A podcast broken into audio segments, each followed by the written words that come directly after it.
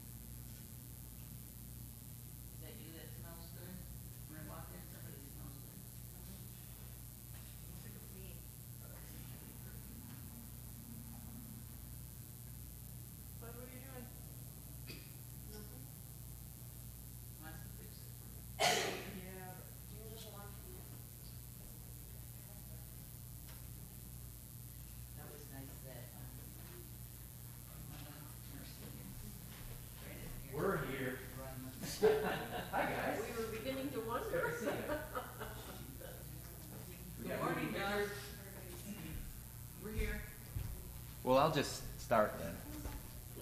Ooh, nice and cool in here. That's a relief.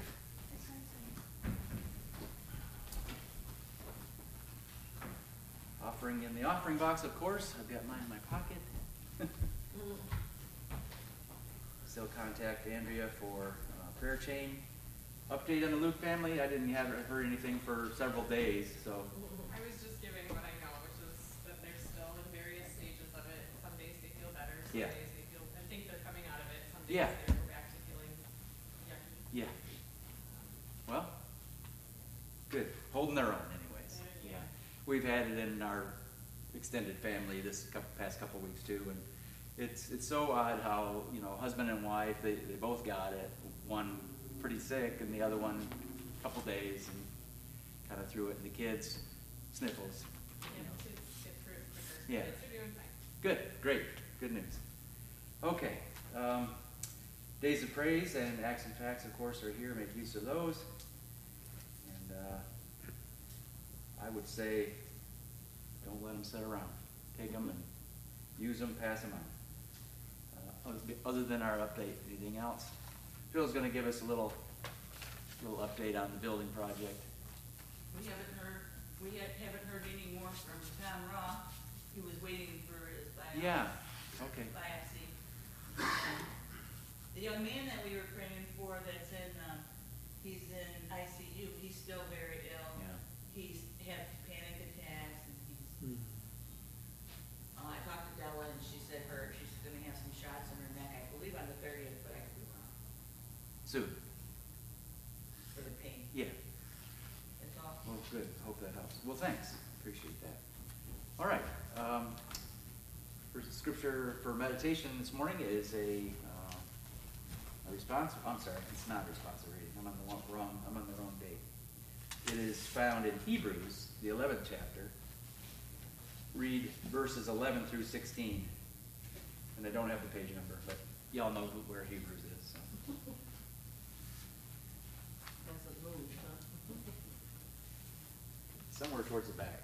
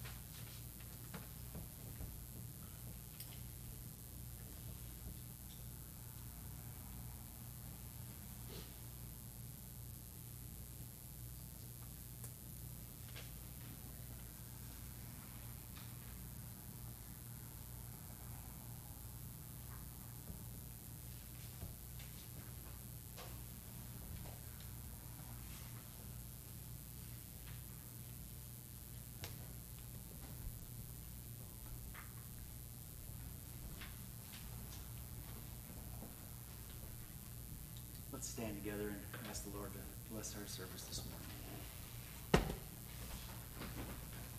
Bill, you want to open for us? Father in heaven, we come before you this hour. We come with a gladness in heart that we understand and know full well what salvation means to us in this world of sin. That you, O Lord, have dragged us from the pit of despair and death and hopelessness and set us on a righteous path to glory.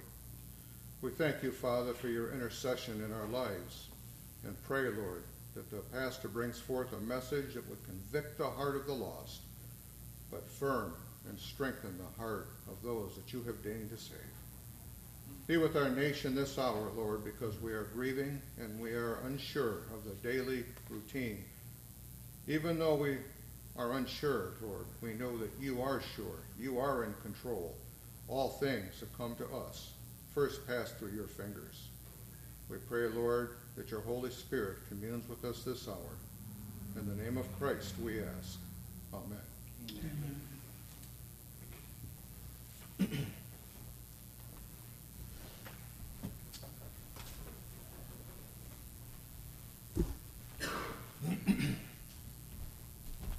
before the, the first hymn, uh, just a brief update on the portico. Uh, The trusses are on the way. There's, there's a lead time, uh, and because of the way the economy is, that lead time's been stretched out from four weeks to a minimum six weeks. So we're about a week or two away, perhaps, unless something happens, we can get them sooner. Most of the lumber you see there for, for wrapping the girders, setting up for the trim, and reinforcing. So we're on, we're on pace, and if, once the trusses get in, Chris can set them in place, get everything go, get the tin up, and his, his part will be completely done. Uh, The remainder will be left to, to the church to install the trim and, and do the flat work, which is the cement. Um, Any questions about the, the portico that come to mind?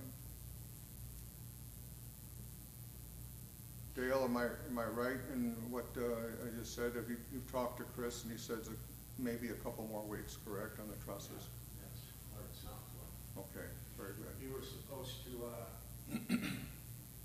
but he, he, a lot of times he says something and he's got other things that come up and then he drops what. So he was supposed to yesterday, um, load the alum, the, not the aluminum, the vinyl siding, all that stuff in cardboard boxes on a trailer and just take it to my house because uh, we thought that for how light it is and how quick somebody could steal it, might as well be at my place out of the way now. Yeah. But Well- it didn't happen, so maybe it'll happen tomorrow or So something. Perhaps we'll get that squared away. so. Okay.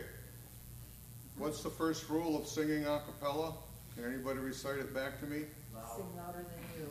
Absolutely. Everyone, you're all on pace today, so very good. Um, 347 in the hymnal. And please be thinking about a, a song that everybody can sing for our uh, congr- congregational. Guess I better get to it. Be still my soul.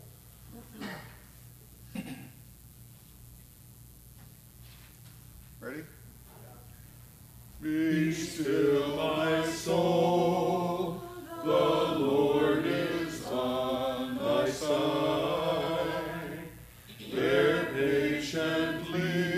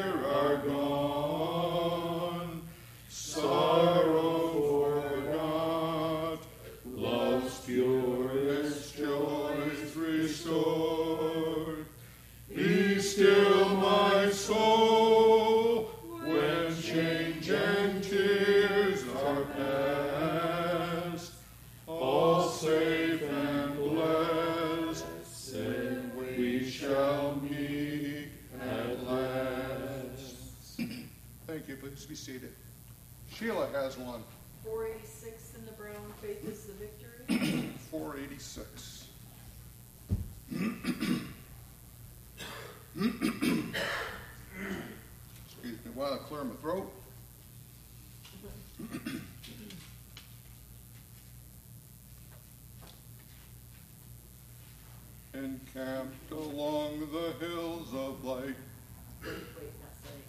Pardon me? In, in encamped along the hills of light, ye Christian soldiers rise, and press the battle ere the night shall veil the glowing skies. Against the foe in veils below,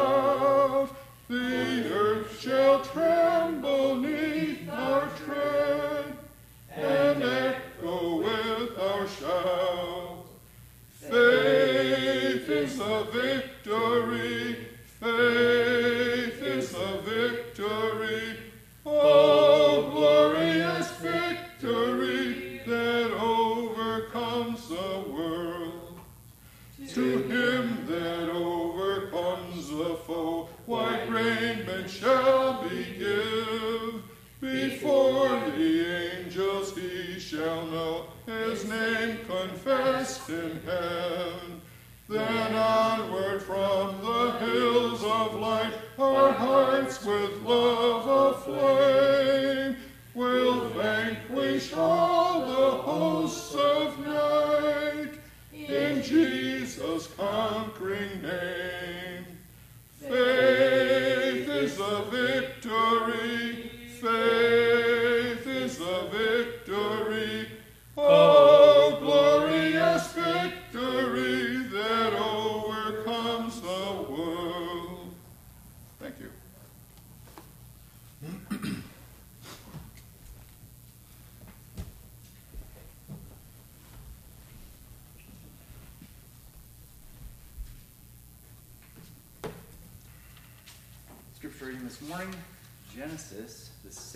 chapter.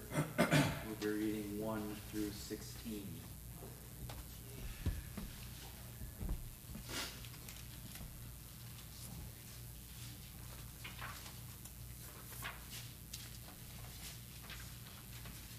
If you'll stand with me, we'll read together.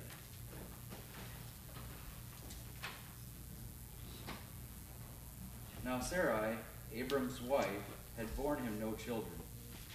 But she had an Egyptian maidservant named Hagar. So she said to Abram, The Lord has kept me from having children. Go, sleep with my maidservant. Perhaps I can build a family through her. Abram agreed to what Sarai said. So after Abram had, after Abram had been living in Canaan ten years, Sarai, his wife, took her Egyptian maidservant, Hagar, and gave her to her husband to be his wife.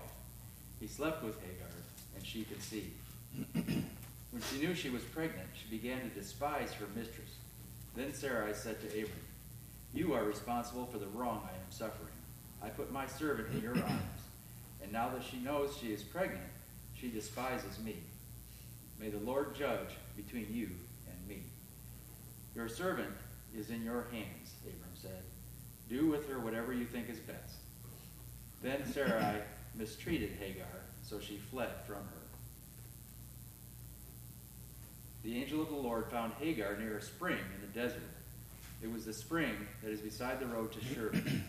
And he said, Hagar, servant of Sarai, where have you come from and where are you going?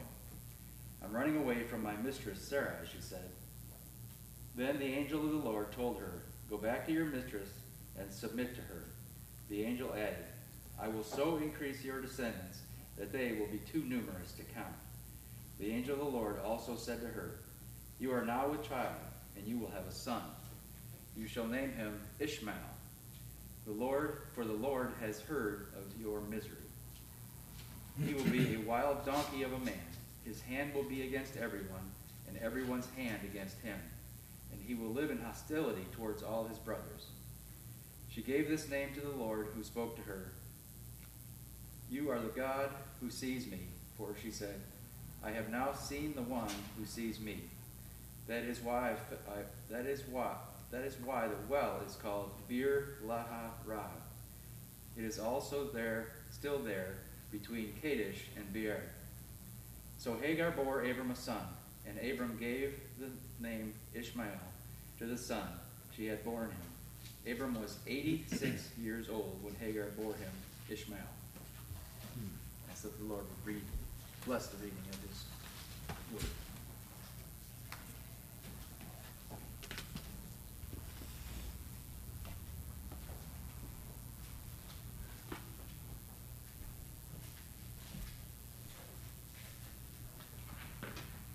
Dale, Song what would you like?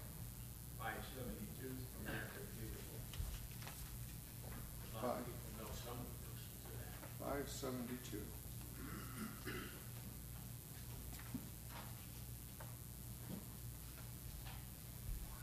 I think a good choice in, in the advent of these, these past few days.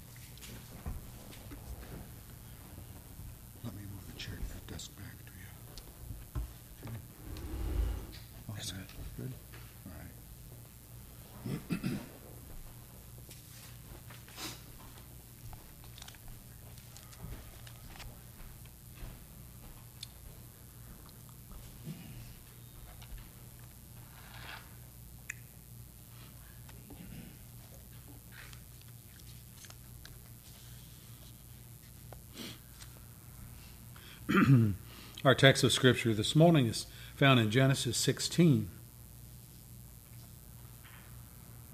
We're in a series on the patriarchs. We have learned that God made a promise to Abram way back in Genesis 12 concerning the covenant that he was going to make. But that covenant was not ratified until chapter 15. The promise God made to Abram and Sarah included not only an heir, but also land. I mean, if God was to make Abram into a great nation, think about this. They needed land on which to farm and raise livestock. This is an agrarian society, not a manufacturing society. So, guess what? They're all farmers or livestock uh, ranchers, that type of thing, shepherds, whatever. It has to do with ranching. They needed land on which to farm and on which to raise their livestock. You know that men go to war over land acquisitions. But God just granted Abram the territory from the Nile to the Euphrates tremendous tract of land, all of which was possessed at one time in history under Solomon. We discovered how seriously God considered this covenant promise when we learned that Oriental covenants were ratified in blood. That is, the sacrifice of an innocent animal, quartered, placed in a row, opposite each other, the pieces, forming an aisleway down which the parties entering into agreement would walk. And in so doing, they thereby pledged their own lives to comply with their part of the agreement. Well, with Abraham, the unique thing happened. God put Abraham into a deep sleep, and he's found sleeping under a tree. And God ratified the covenant unilaterally, that is, with Abraham out of the picture.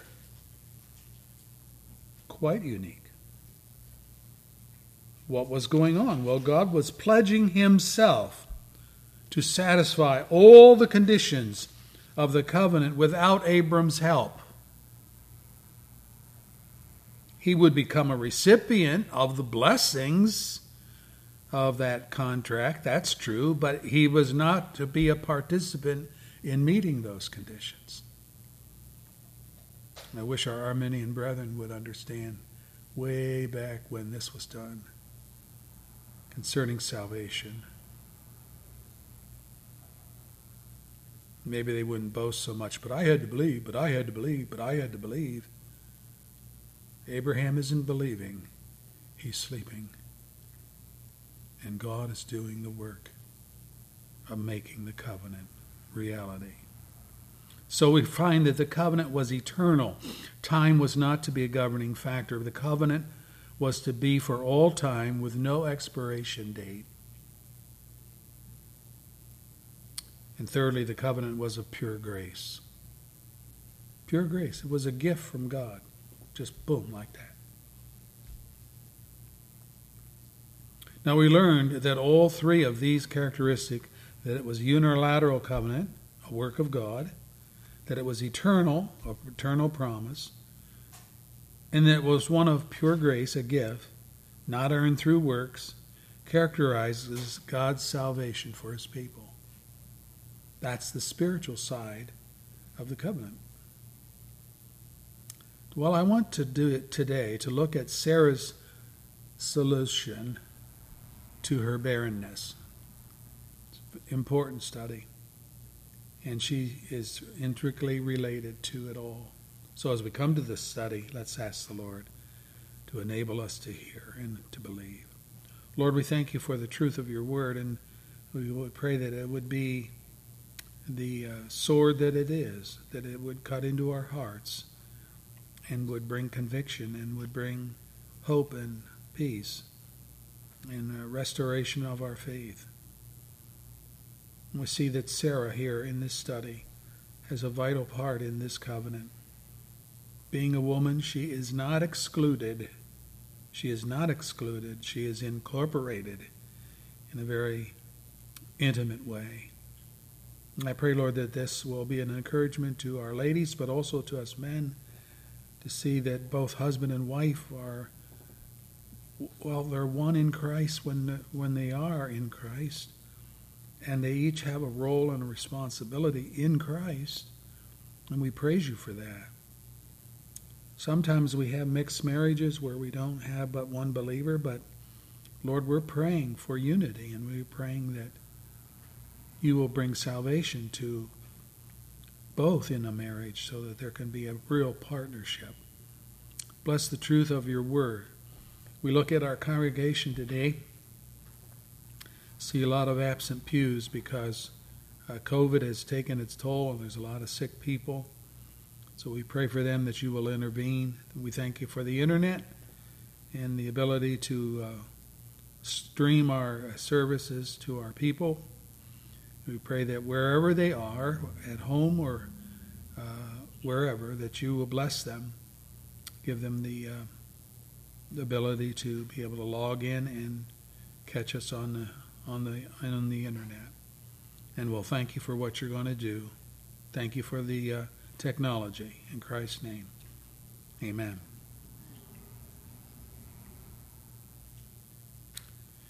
We're looking at Sarah's solution when God said that to her, to Abraham, that they, this couple, would have a child through which the promises would come that he had made.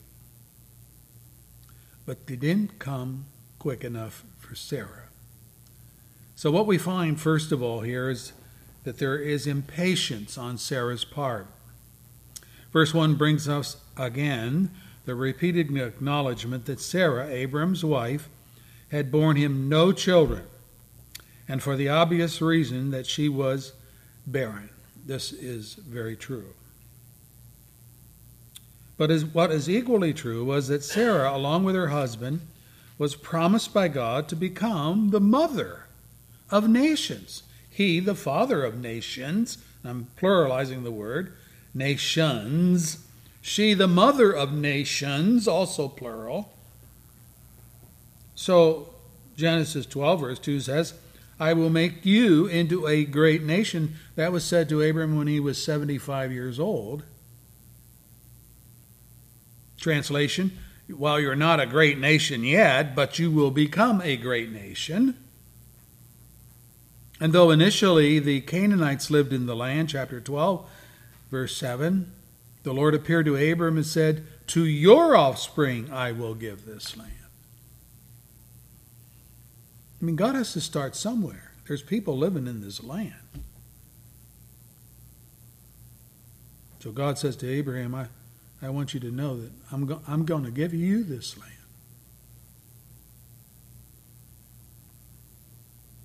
In Genesis 13, verse 15, after the parting of Lot, his nephew, God told Abraham to scope out the land in every direction of the compass.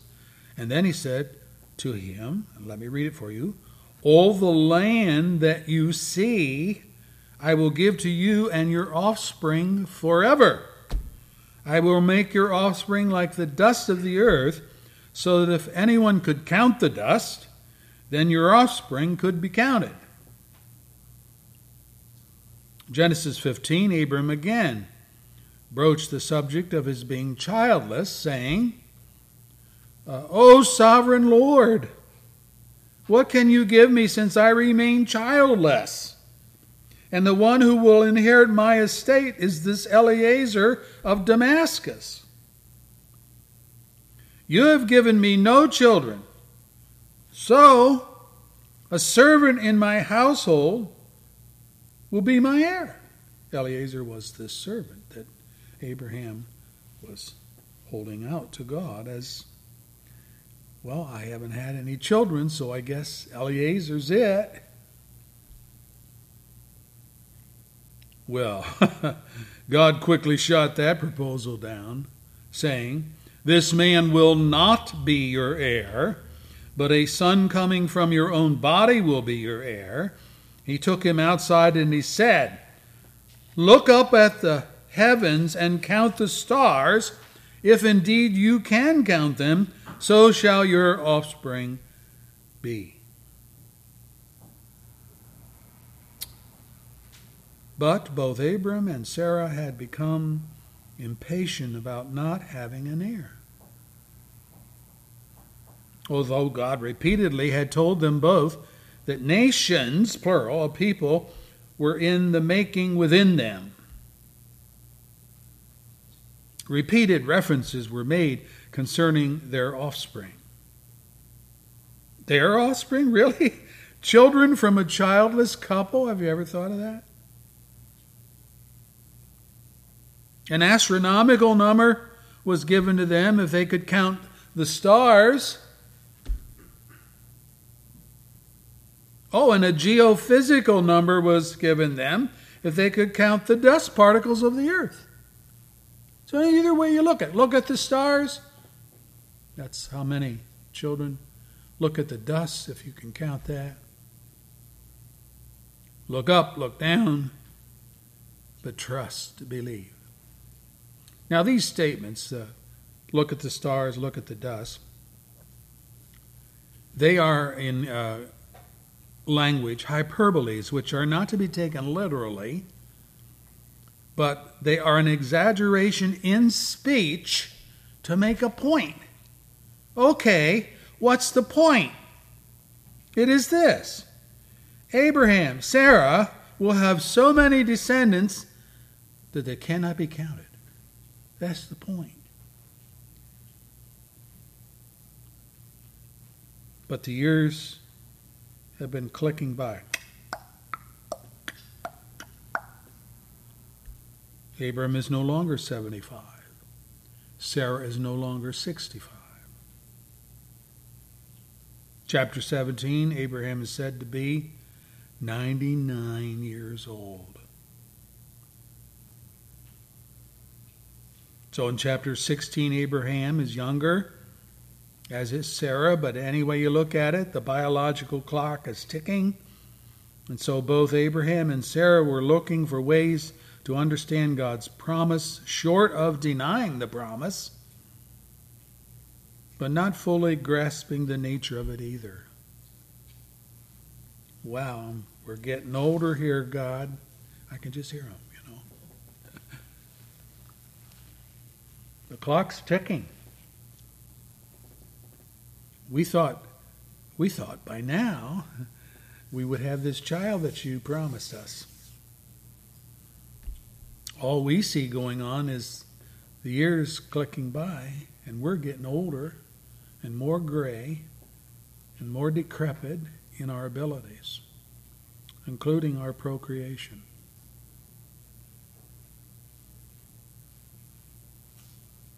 He's 99. Sarah is 90. For ways to understand God fully is going to require a strong stretch of faith.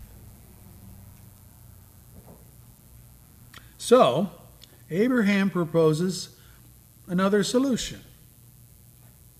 What about Eliezer, my serpent, becoming the heir of my estate?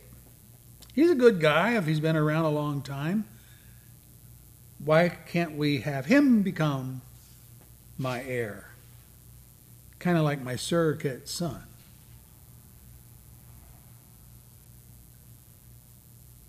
But God said, no. No, no. Sarah's solution was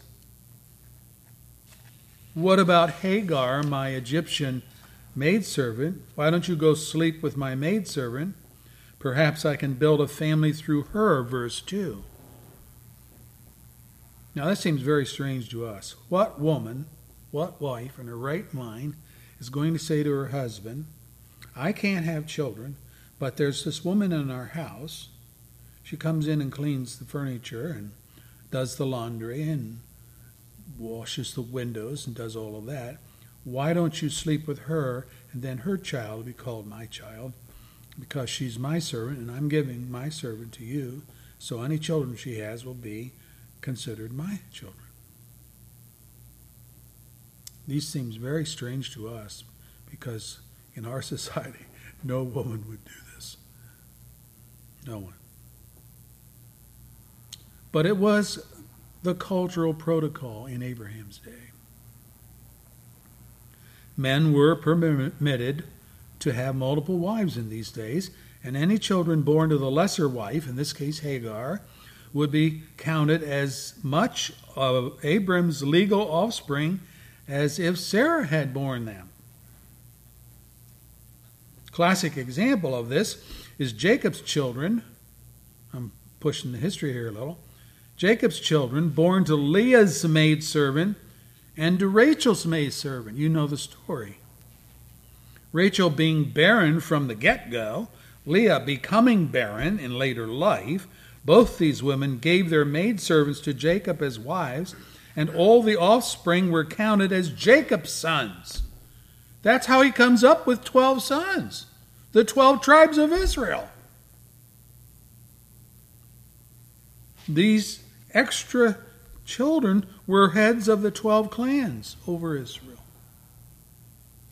Just as much sons, just as much heirs, as if Rachel and Leah had borne the children themselves. But the problem we need to see here in Abraham and Sarah is their impatience as they wait for God's solution. By this time in life, they're old and they're gray. Abram's reproductive powers are practically extinct.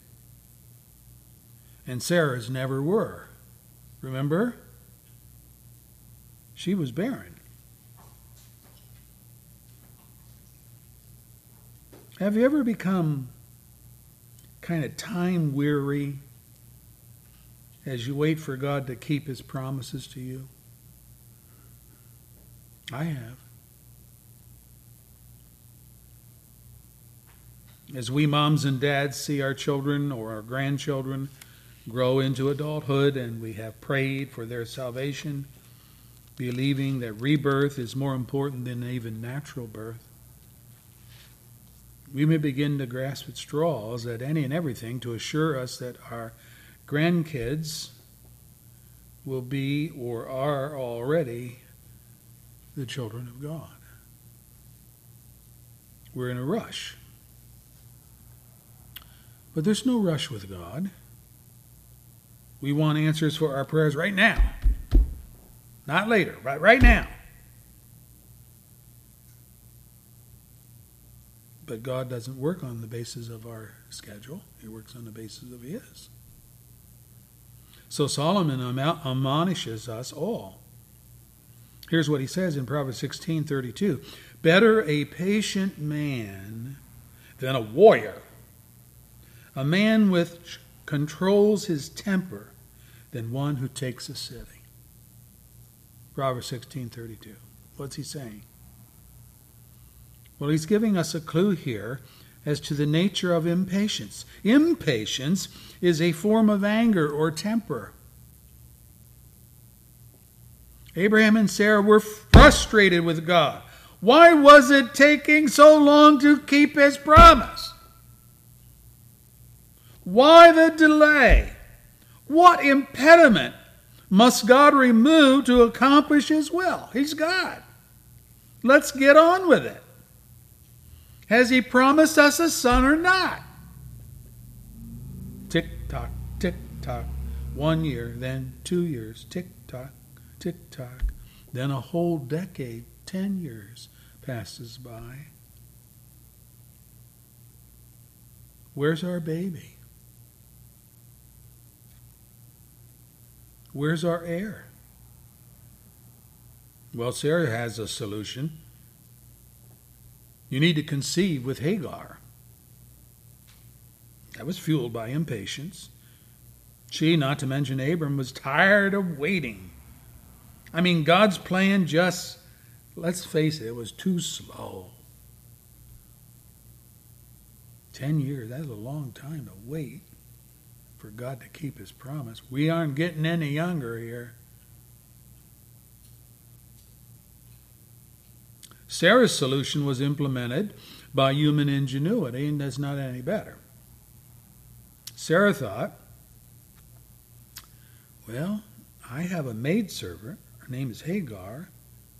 Legally, I mean, legally, her children are my children. I will marry her off to Abraham as a second wife, and verse 2 build a family through her. Wow, that's a good plan. And verse 2 says Abraham agreed to what Sarah said. Verse 3 So after Abraham had been living in Canaan 10 years, so now he's 85 years old, Sarah, his wife, took her Egyptian maidservant Hagar and gave her to her husband to be his wife. He slept with Hagar and she conceived. So, God's promise of a son for Abraham and Sarah was delayed in coming, and with, with that de- delay, we get, begin to figure out ways in which they think they can help God help them. You ever thought that way? Boy, God's taken a long time to do what I'm asking for, what I'm praying for. We may downplay the power of God or the timing of God, or maybe blame ourselves for misunderstanding the promises of God. We begin planning our work and working out the plan to make us feel like God has intervened in a real and personal way to keep His word to us. And we feel good that we're finally doing something instead of sitting around the house moping because God's promise to us hasn't yet materialized. So I ask this question Does God need our help to keep His promises to us? Or do we need to work on being patient, trusting, obedient?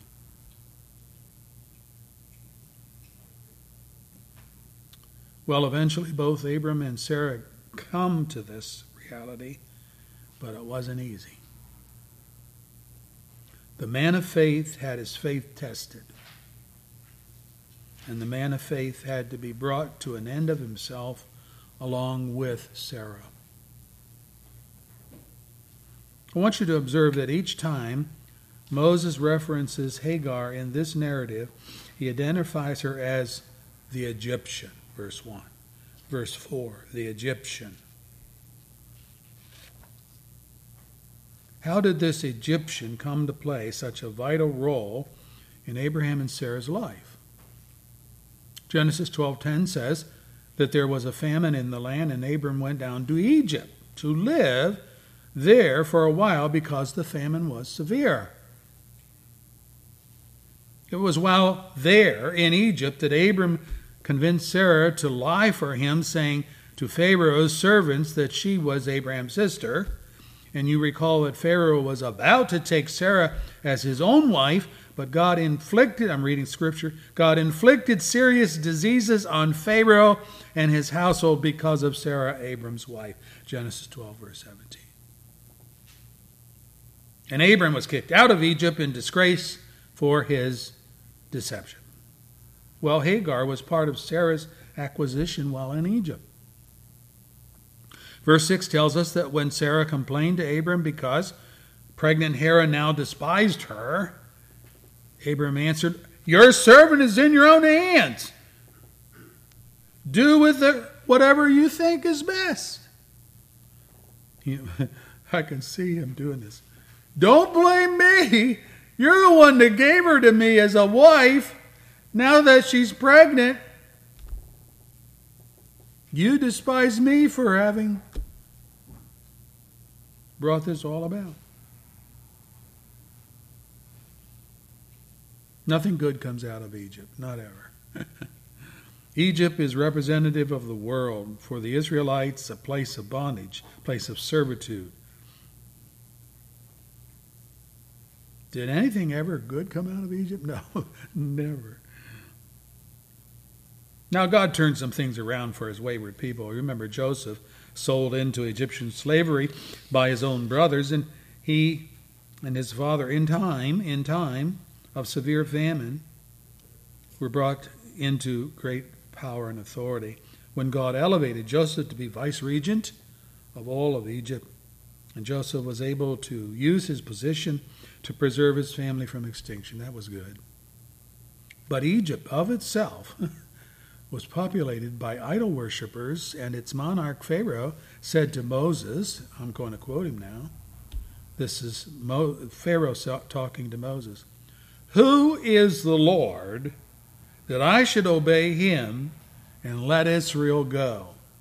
I do not know the Lord, and I will not let Israel go. Exodus 5, verse 2. I do not know the Lord. No truer confession was ever made. Wow. Jeremiah gave this lament in his book. This is the message the Lord spoke to Jeremiah the prophet about the coming of Nebuchadnezzar, king of Babylon, to attack Egypt. Announce this in, in Egypt. Proclaim it at Migdol. Proclaim it at Memphis, two cities in Egypt. Take your positions and get ready, for the sword devours those around you. Why will your warriors be laid low? They cannot stand, for the Lord will push them down. They will stumble, stumble repeatedly. They will fall over each other. They will say, Get up! Let's go back to our own people and our own native lands and away from the sword of the oppressor. Jeremiah 46, 13 and following. Verse 18 says, As surely as I live, declares the king, whose name is the Lord Almighty, pack your belongings for exile, you who live in Egypt, for Memphis will be laid waste and lie in ruins without inhabitants. The mercenaries in her ranks are like fattened calves. They too will turn and flee together. They will not stand their ground, for the day of disaster is coming upon them, the time for them to be punished. Egypt will hiss like a fleeing serpent as the enemy advances in force. They will come against her with axes like men who cut down trees. They will chop down her forest, declares the Lord. Dense though it be, they are more numerous than locusts. They cannot be counted. The daughter of Egypt will be put to shame handed over to the people of the north. The Lord Almighty, the God of Israel, says, I am about to bring punishment on Amon, god of Thebes, on Pharaoh, on Egypt, on her gods, on her kings, and on those who rely on Pharaoh. Jeremiah 46, verse 18 following. God doesn't have much nice things to say in the scripture about Egypt. People of the world are people who rely on their own wits and ingenuity to achieve what they want to accomplish. Egypt epitomizes this. It always has a bad rep in Scripture. How did Israel gain freedom and independence? Stephen, in his sermon in Acts 7, tells us how Israel escaped Egypt. He, God, led them out of Egypt and did wonders and miraculous signs in Egypt, at the Red Sea, and for 40 years in the desert. Acts 7, verse 36. That's how God intervened. Why then are Abram and Sarah reverting to their own ingenuity to gain an heir when God had promised a miracle son to be given them in their old age? Well, their flesh has temporarily gained pre- preeminence over their faith. But the consequences will be ongoing. I mean, think about this. Ishmael is with us today. That's the child born to Hagar.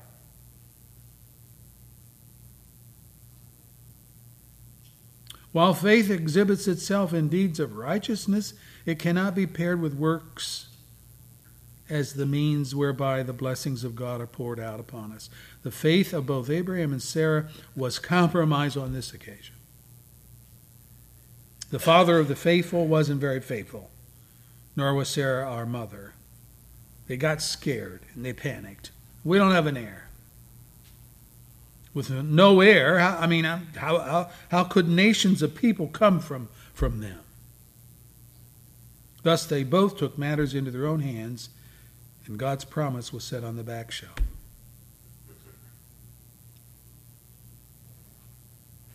So that means that innocent Hagar becomes the victim of domestic persecution. Hagar, whatever else she was, was a slave. Her destiny was mapped out by, excuse me, for her by her masters, in particular by Sarah. Hagar was not asked if she wanted to be a surrogate mother.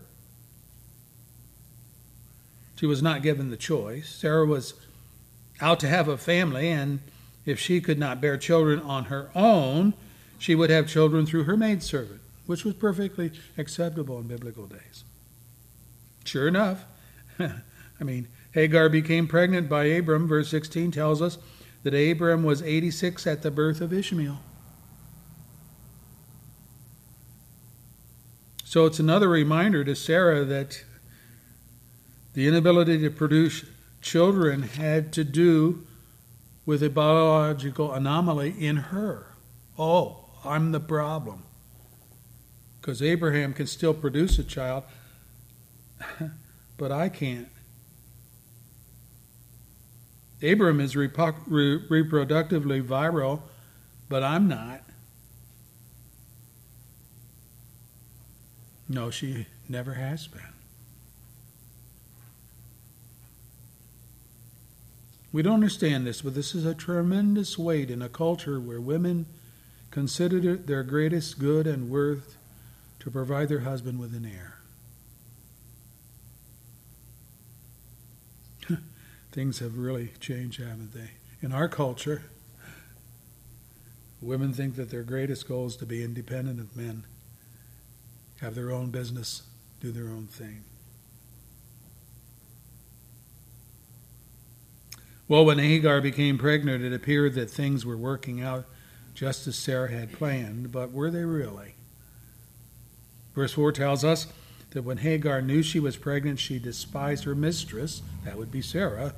Why? Because Hagar knew she was being used. She did not have the love of Abram, as did Sarah. She was just a convenient tool by which Sarah could become a mother, even if so by proxy. And Sarah had not counted on this backlash to her scheme. In bitterness, she complains to Abram, verse 5 You are responsible for the wrong I am suffering.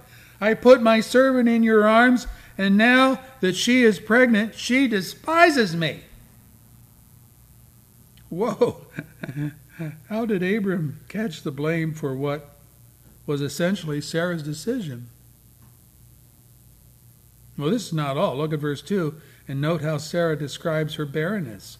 Not, not, I am childless, which is a fact, but the Lord has kept me from having children, which is to say, I would have had children if it weren't for the fact that God hindered me. And now she does the same thing to her husband, saying, You are responsible for the wrong that I am suffering. Why is this? It's nothing more than the blame game. The blame game.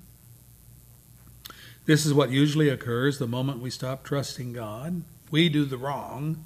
We bypass the promised mercies of God because they do not come as expeditiously as we had hoped. We take matters into our own hands, and then when the whole mess goes sour, we blame others, not the least of whom we blame is God Himself. You did this to me. Abraham was at fault because he caved into Sarah's solution. Sarah was at fault for conceiving and executing a solution that could only be labeled disobedience to God. They're both, they're both wrong. The only innocent party in this whole scenario was Hagar. What happened to her? Verse 6 Sarah mistreated Hagar, so she fled from her. ESV says he, she dealt harshly with Hagar. the Hebrew here means to belittle, to put down, to humiliate. So Sarah is not beating her with a whip, but she is tongue lashing her. And whoever said that words don't never hurt just don't know what they're talking about. James says, But no man can tame the tongue. It's a restless evil, full of deadly poison. With the tongue we praise our Father and our Lord, and with it we curse men who have been made in God's likeness. Out of the same mouth come praises and cursing, my brothers. This should not be. James 3, verse 8 and following. Well, if it should not be, then how's come it is? James goes on, but if you harbor bitter envy and selfish ambition in your hearts, do not boast about it or deny the truth. Such wisdom does not come down from heaven, but is earthly, unspiritual, of the devil. For where you have envy and selfish ambition, where you find disorder and every evil practice. James 3:14 and following. This is Satan, and so he stirs the pot, stirs up trouble. Poor Sarah. She cannot speak peaceably of Hagar, of Abraham, nor of God. She is Naomi in later history, who had lost her husband and her two sons while in the far country, you remember. So when she returned home to Bethlehem, her hometown, she said to her neighbors, Don't call me Naomi, she told them. Call me Mara, because the Almighty has made my life very bitter. Ruth 1, verse 20. Naomi means my delight. Don't call me delightful.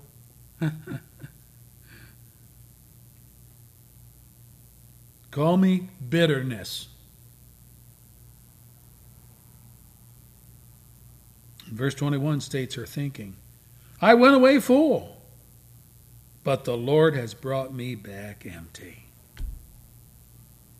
Why call me Naomi pleasant?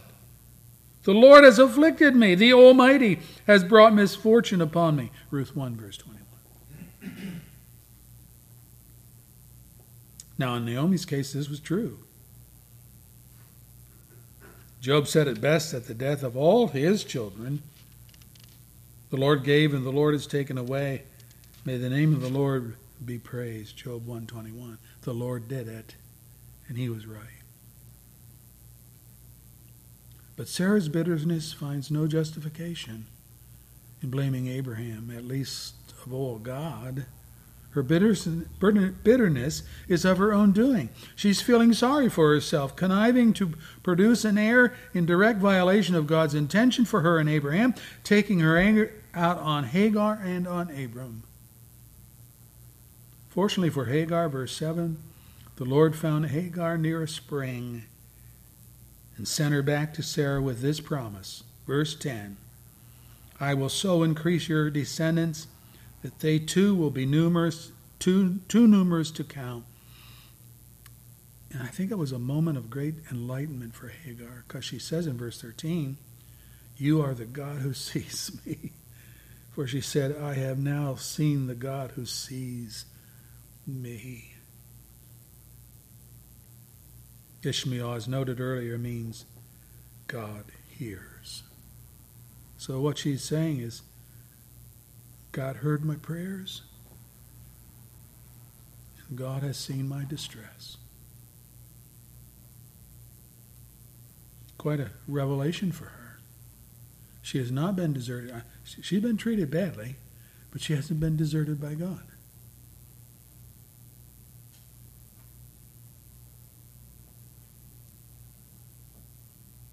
So there's some vital lessons we learn here. Number one, even faith filled believers can act in unbelief when they grow weary of waiting for the promises of God. Let me say it again. Even faith filled believers can act in unbelief when they grow weary of waiting for the promises of God. Even our spiritual parents, in this case, Abram and Sarah, prove poor and unbelieving skeptics through their impatience. The best of Christian men and women will fall if you idolize them. Take your eyes off Christ, and you will be sorely disappointed by discovering that your spiritual leaders have feet of clay. The beauty of God's salvation is rehearsed by David. He wrote this psalm after his adultery with Bathsheba. He writes, Blessed is the man whose sin the Lord does not count against him, and in whose spirit is no deceit. When I kept silent, my bones wasted away through my groaning all day long. For day and night your hand was heavy upon me, my strength was sapped as in the heat of summer. Then I acknowledged my sin to you and did not cover up my iniquity. I said, I will confess my transgressions to the Lord, and you forgave the guilt of my sin. Therefore, let everyone who is godly pray to you while you may be found. Surely, when the mighty waters rise, they will not reach him. Psalm 32, verse 2 and following. It's an ode to God for his great forgiveness, even when we sin gravely.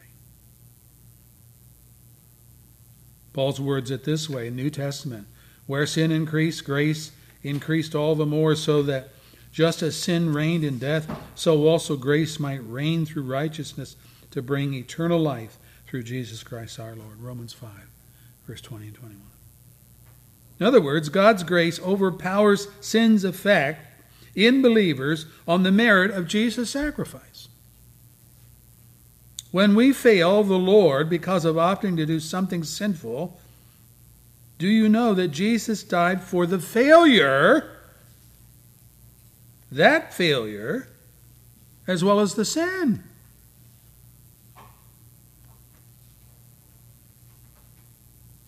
The things we lack doing, failures. Not just the sinful things we did do.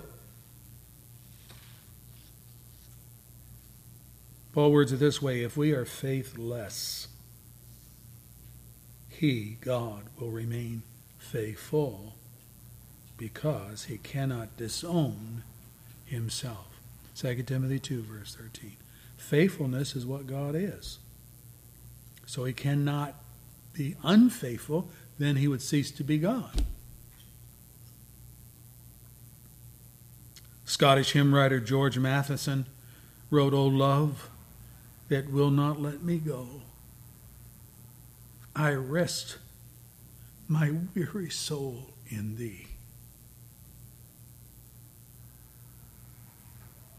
I give thee back the life I owe, that in thy ocean depths its flow may richer fuller be. O joy that seekest me through pain, I cannot close my heart to thee. I trace the rainbow through the rain, and I feel that the promise is not vain that morn shall tearless be.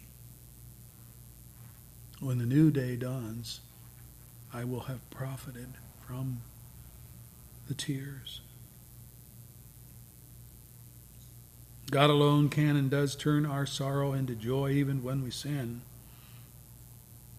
For his love is not conditional. His love is not conditional.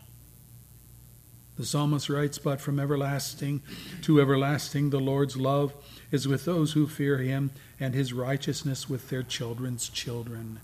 Psalm 103, verse 17. That's God. Secondly, the best solution we contrive for our perceived problems usually ends with regrets. Let me say that again.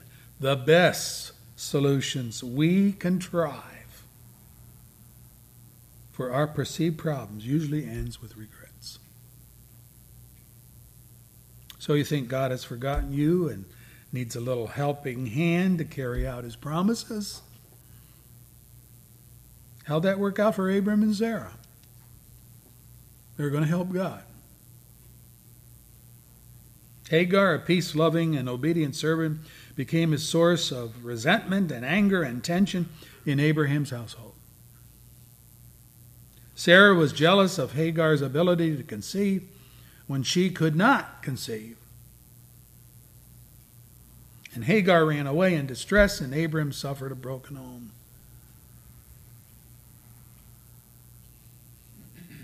And though Hagar returned on this occasion by God's intervention, Abraham would later send her and Ishmael away because the slave woman's son was persecuting Isaac, the promised son, and Sarah was determined that he should not be an heir to Abraham's blessings. And guess what? God agreed. Whoa.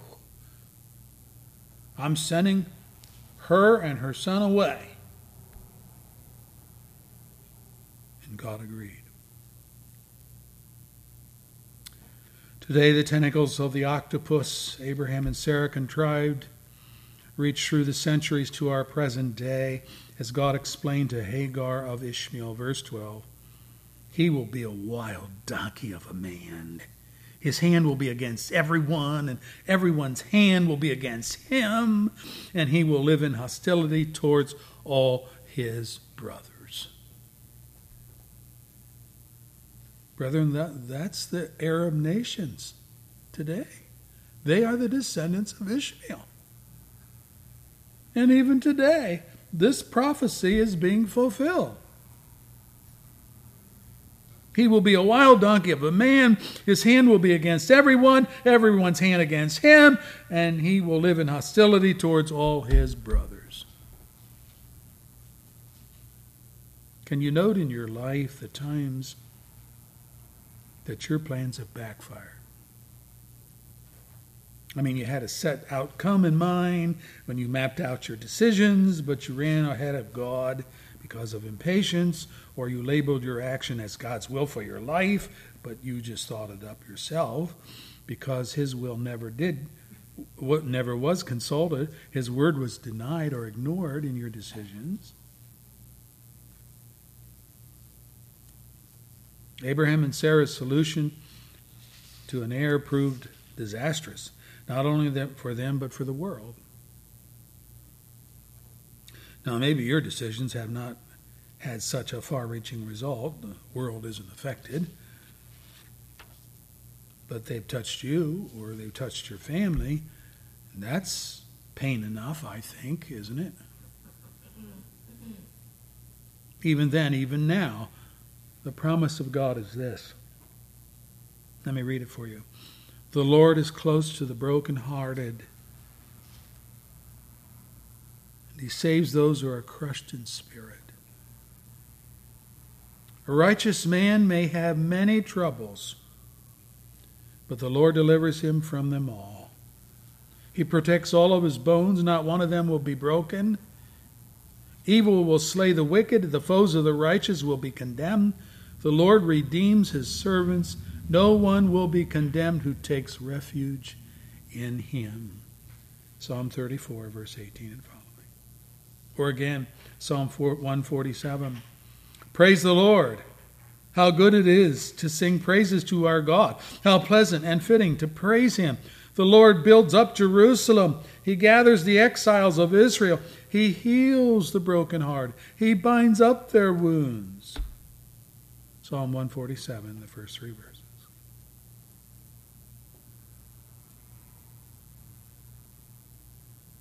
Yeah, we have troubles. Some of the, a lot of that troubles are of our own doing, our own sinfulness.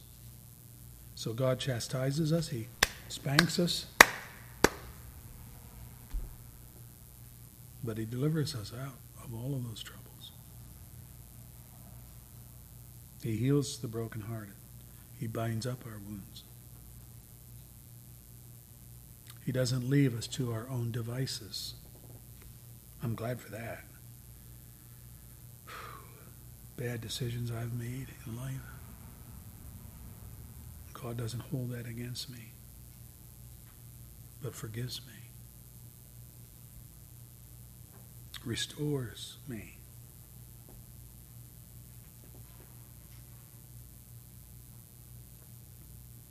If you're not a believer here this morning, if you're not yet a Christian, Jesus has a promise for you. Come to me, all you are weary and burdened, and I will give you rest. Take my yoke upon you, learn from me, for I am gentle and humble in heart, and you will find rest for your souls. For my yoke is easy, and my burden is light. Matthew 11, verse 28 through 30. Folks, the burden and weight of your sin is far greater and far more devastating than any burden of faith and repentance that Jesus calls you to. And for any who have fears of being rejected, it isn't your righteousness that assures acceptance, but rather God's grace. Jesus put it this way All that the Father gives me will come to me, and whoever comes to me, I will never drive away. John 6, verse 37. Or hear the promise of God. God again set a certain day, calling it today, when a long time later he spoke through David, as was said before, Today, if you hear his voice, don't harden your hearts. Hebrews 4, verse 7. Now, today, the word today means the present day.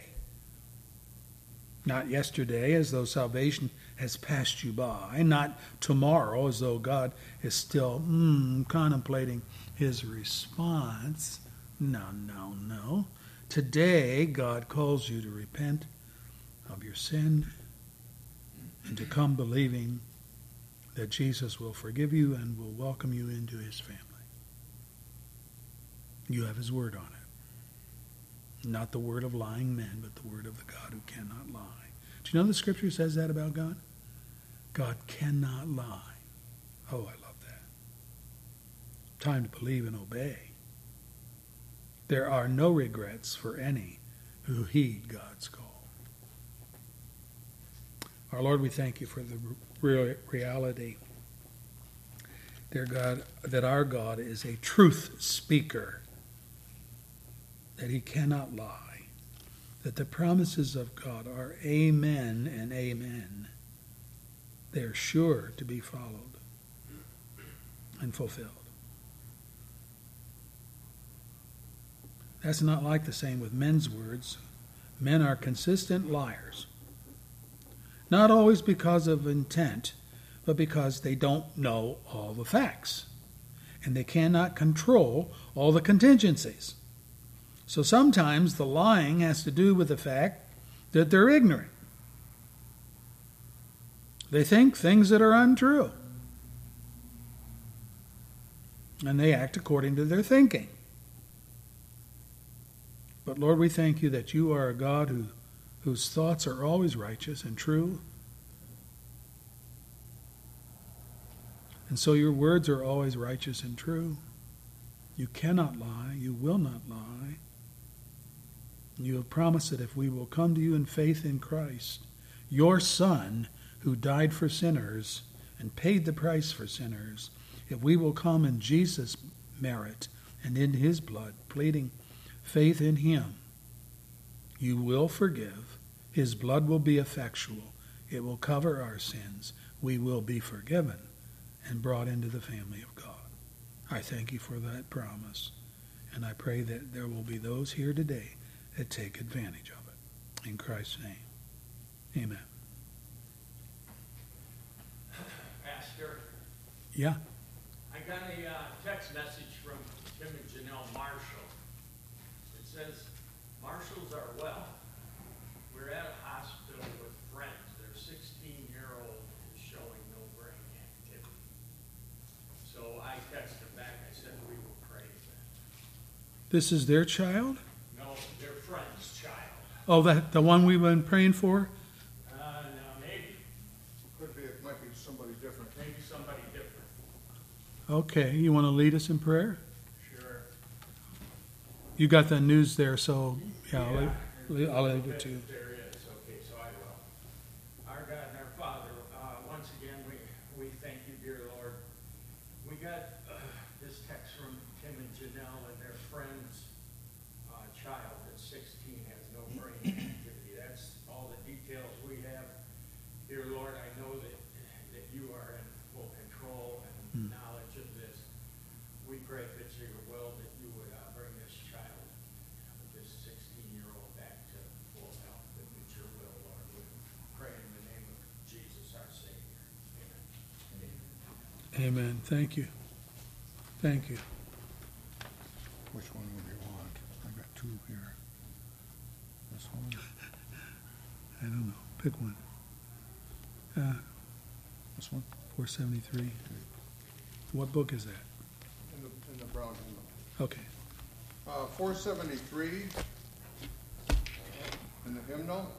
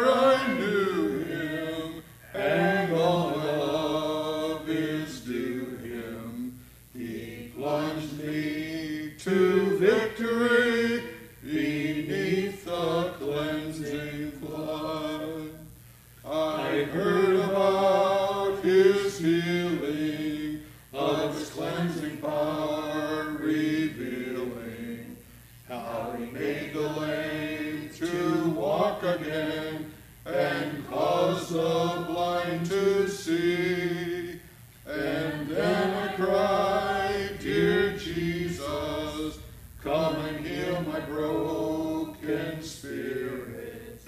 And somehow Jesus came and brought to me the victory.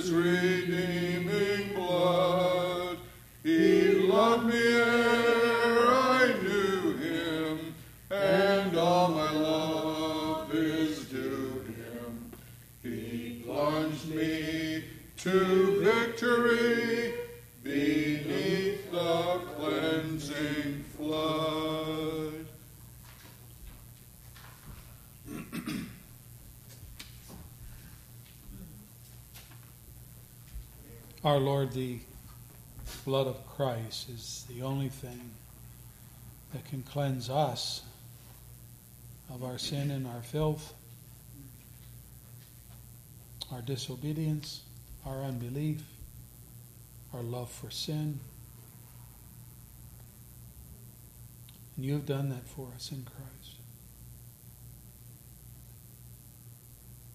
So if we will trust Christ, if we will cast ourselves upon him. By the way, we're so thankful his own words is that of all that come to him, he will turn none of them away. So we can't lay that on you and say, well, he wouldn't want me. That's ridiculous.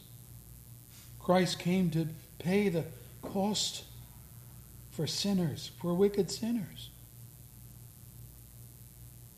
We certainly are doing in coming to you the very call of the gospel that goes out to all who will come. I pray that we'll see that. But the devil is always there with his lies, suggesting that no, God wouldn't want you. No, the Christian life, you don't want the Christian life. That's too I cannot think of anything harder than living the sinful life, the oppression of the evil one. But to live the Christian life and to know joy in knowing Jesus, being knowing that we're forgiven, and knowing that He has prepared for us in glory a place to live with Him for all of eternity. This Creator of the universe not judged in hell for eternity, but abo- abiding in heaven with Him for eternity.